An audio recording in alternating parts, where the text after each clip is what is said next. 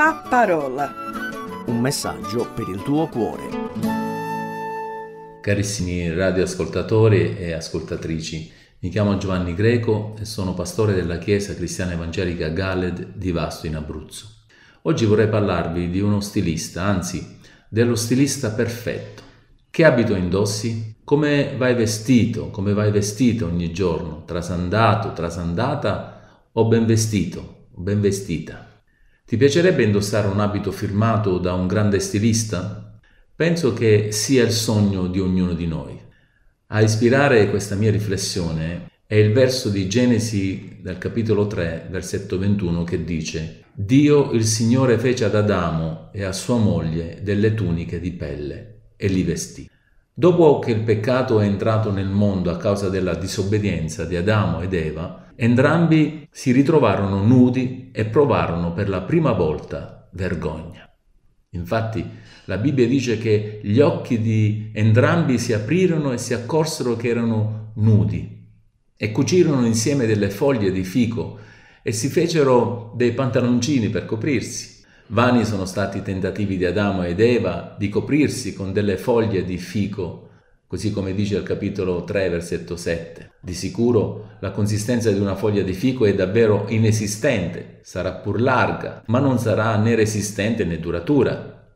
Infatti, il loro esperimento di coprire le proprie nudità con le foglie è risultato disastroso. L'uomo non ha né le capacità né le iniziative per poter coprire o, meglio ancora, rimediare agli effetti devastanti del peccato. Il profeta Isaia, al capitolo 64, versetto 6, lo spiega molto bene. Tutti quanti siamo diventati come l'uomo impuro, tutta la nostra giustizia come un abito sporco.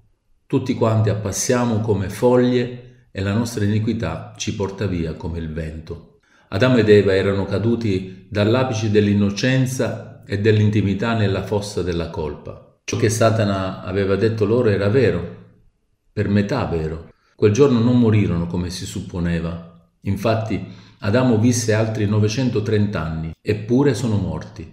La loro costante comunione con Dio ha subito la morte, la separazione. Si sono incamminati nelle tombe terrene, avevano bisogno di un Salvatore. I loro occhi erano aperti, grottescamente aperti, hanno ottenuto la conoscenza che cercavano, ma l'hanno ottenuta nel modo sbagliato. Vedevano il male e vedevano se stessi. Si sono resi conto di essere nudi e hanno cercato disperatamente di coprirsi. La loro innocenza svanì. Il senso di colpa e la paura hanno afferrato i loro cuori. Ora avrebbero dovuto lavorare per amare Dio e l'altro. Il Nuovo Testamento ci incoraggia a non ignorare le insidie di Satana. In 2 Corinzi capitolo 2 versetto 11 l'Apostolo Paolo ci dà un avvertimento solenne a non essere raggirati da Satana. Infatti non ignoriamo, dice Paolo, le sue macchinazioni. E la Genesi è piena di questi raggiri di Satana. Dalla trasgressione di Eva e di Adamo impariamo che il peccato prende piede quando cominciamo a dubitare della parola di Dio e della bontà di Dio. Il crescente dubbio sulla parola di Dio genera naturalmente una ridefinizione biblica, sia conscio che inconscio. Tendiamo a minimizzare le grandi promesse della scrittura con le circostanze che stiamo vivendo. Non solo minimizziamo la sua parola, ma esageriamo ciò che non ci piace, addirittura aggiungendo alla sua parola. I suoi comandi diventano assurde caricature a cui non ci si può aspettare che qualcuno obbedisca. In questo modo il nostro minimizzare e aggiungere alla sua parola ci lascia liberi di sottrarre alla sua parola. Ad esempio, l'insegnamento della scrittura sulla sensualità è ritenuto antiquato e non realistico per l'uomo e la donna di oggi, per non parlare delle altre combinazioni escogitate dall'uomo moderno, ribelle a Dio. E così l'insegnamento di Dio viene gettato via. Lo stesso si fa con l'insegnamento della Bibbia sul materialismo, sull'etica degli affari, eccetera, eccetera. In definitiva, tale minimizzare, aggiungere e sottrarre ci lascia senza la parola di Dio e ci fa cadere liberamente in tentazione. La caduta libera è rafforzata dai dubbi sulla bontà di Dio. Come può Dio essere buono e non darmi la persona o la cosa o la posizione o l'esperienza che ritengo essere essenziale per la mia felicità? Dio mi impedisce di essere tutto ciò che posso essere. Quando dubitiamo sia della parola di Dio che della sua bontà, la terra, la fossa si avvicinano velocemente. Questa è la triste realtà dell'uomo. Non è riuscito nel passato e malgrado i tentativi che ancora oggi fa, non riuscirà mai a porre un rimedio alle tragiche conseguenze del peccato. Nella storia biblica vediamo Dio che per coprire la loro nudità ha dovuto per prima cosa uccidere degli animali, figura del sacrificio di sangue che copre il peccato, e poi assumersi il ruolo di un vero e proprio stilista di moda. Il nostro verso di Genesi capitolo 3 versetto 21 dice Dio il Signore fece ad Adamo e a sua moglie delle tuniche di pelle e li vestì. Le tuniche ideate da Dio si sono rivelate all'altezza della situazione. Le tuniche fatte da Dio erano ottimamente adatti a coprire le loro nudità ed erano resistenti duraturi e perché no, erano anche belli caldi. Inoltre è anche da notare che l'abito che Dio ha fornito per era di per sé diverso da quello che l'uomo aveva pensato. Adamo prese le foglie da un albero inanimato e insensibile. Dio privò un animale della vita affinché la vergogna della sua creatura potesse essere alleviata. Questa era l'ultima cosa che Adamo avrebbe pensato di fare. Per noi la vita è a buon mercato e la morte ci è familiare, ma Adamo riconosceva la morte come la punizione del peccato. La morte era per l'uomo primitivo un segno dell'ira di Dio e dovette imparare che il peccato non poteva essere coperto da un mucchio di foglie strappate da un albero di fico mentre passava ma solo dal dolore e dal sangue. Dal primo peccato all'ultimo, la realtà del peccatore è segnata dal sangue.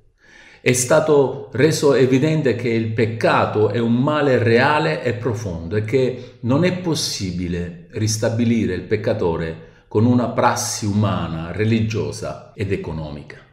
Gli uomini hanno scoperto che il loro peccato va al di là della loro vita e della loro persona hanno scoperto che infligge ferite e comporta turbamento e angoscia, che cambia completamente il nostro rapporto con la vita e con Dio e che non possiamo elevarci al di sopra delle sue conseguenze se non con l'intervento di Dio stesso, con un intervento che ci dice del dolore che Egli soffre a causa nostra. L'azione di Dio qui in Genesi, nella storia primordiale, è stata una graziosa prefigurazione della sua ultima sovrana provvidenza per il peccato, Cristo Gesù, il suo unigenito figlio. Certamente la prima coppia lo avrebbe capito solo in base ad un debole principio, ma le fondamenta erano state poste con forza. Più tardi nessun sacerdote levitico avrebbe potuto leggere questo passo senza fare il collegamento con l'espiazione, perché le pelli degli animali uccisi in sacrificio erano date ai sacerdoti per il loro uso, come ci viene detto in Levitico capitolo 7, versetto 8. La disposizione divina era un'illustrazione eloquente del metodo della grazia risposta al peccato e alle sue conseguenze. Dio copre il peccato e la sua degradazione. Il quadro biblico della giustificazione è il dono della veste della giustizia come ci viene descritto dal profeta Zaccaria, da Matteo, il Vangelo di Matteo, da Luca, dal Vangelo di Luca. I credenti sono descritti come rivestiti di Cristo, come ci spiega molto bene l'Apostolo Paolo in Galati 3, versetto 27. Infatti voi tutti che siete stati battezzati in Cristo, vi siete rivestiti di Cristo.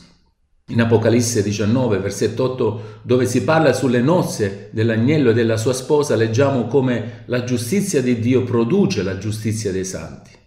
Le è stato dato di vestirsi di lino fino, risplendente e puro, poiché il lino fino sono le opere giuste dei santi.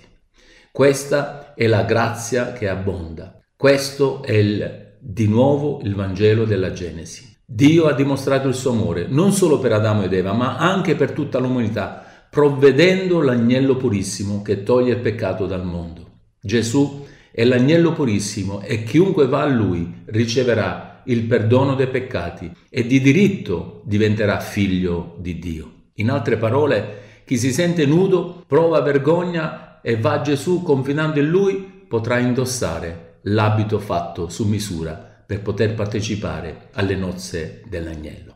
L'abito ideato da Dio è stato realizzato da Gesù Cristo, cucito con l'ago della croce, firmato con l'inchiostro del suo sangue. Tutti possono prendere quest'abito, ma lo potranno indossare solo coloro che accettano Gesù nel proprio cuore e vivono seguendo il suo esempio. Perciò assicuriamoci che l'abito che indossiamo sia quello giusto e che non abbia una manifattura umana, foglie, religione, perché se così è si incorrerà a una tragica fine. In Matteo 22, 11, 13 Gesù nella parabola delle nozze dice ora il re entrò per vedere quelli che erano a tavola e notò là un uomo che non aveva l'abito di nozze e gli disse amico come sei entrato qui senza avere un abito di nozze? E costui rimase con la bocca chiusa. Allora il re disse ai suoi servitori legatelo mani e piedi e gettatelo nelle tenebre di fuori, lì sarà il pianto e lo stridor dei denti. Dimenticavo l'abito che il Signore ha preparato è di color bianco splendente, perciò bisogna fare attenzione a non sporcarlo e se mai si dovesse sporcare, il sangue di Gesù ci purifica da ogni peccato. Questo possiamo dire gloria a Dio. Mi chiamo Giovanni Greco, possa il Signore benedire questa parola nel tuo cuore. Grazie per l'attenzione. Dio vi benedica e vi guardi. La parola. Un messaggio per il tuo cuore. Se ti è piaciuto questo programma, allora scarica l'app di CRC e scopri di più. Condividilo con gli amici.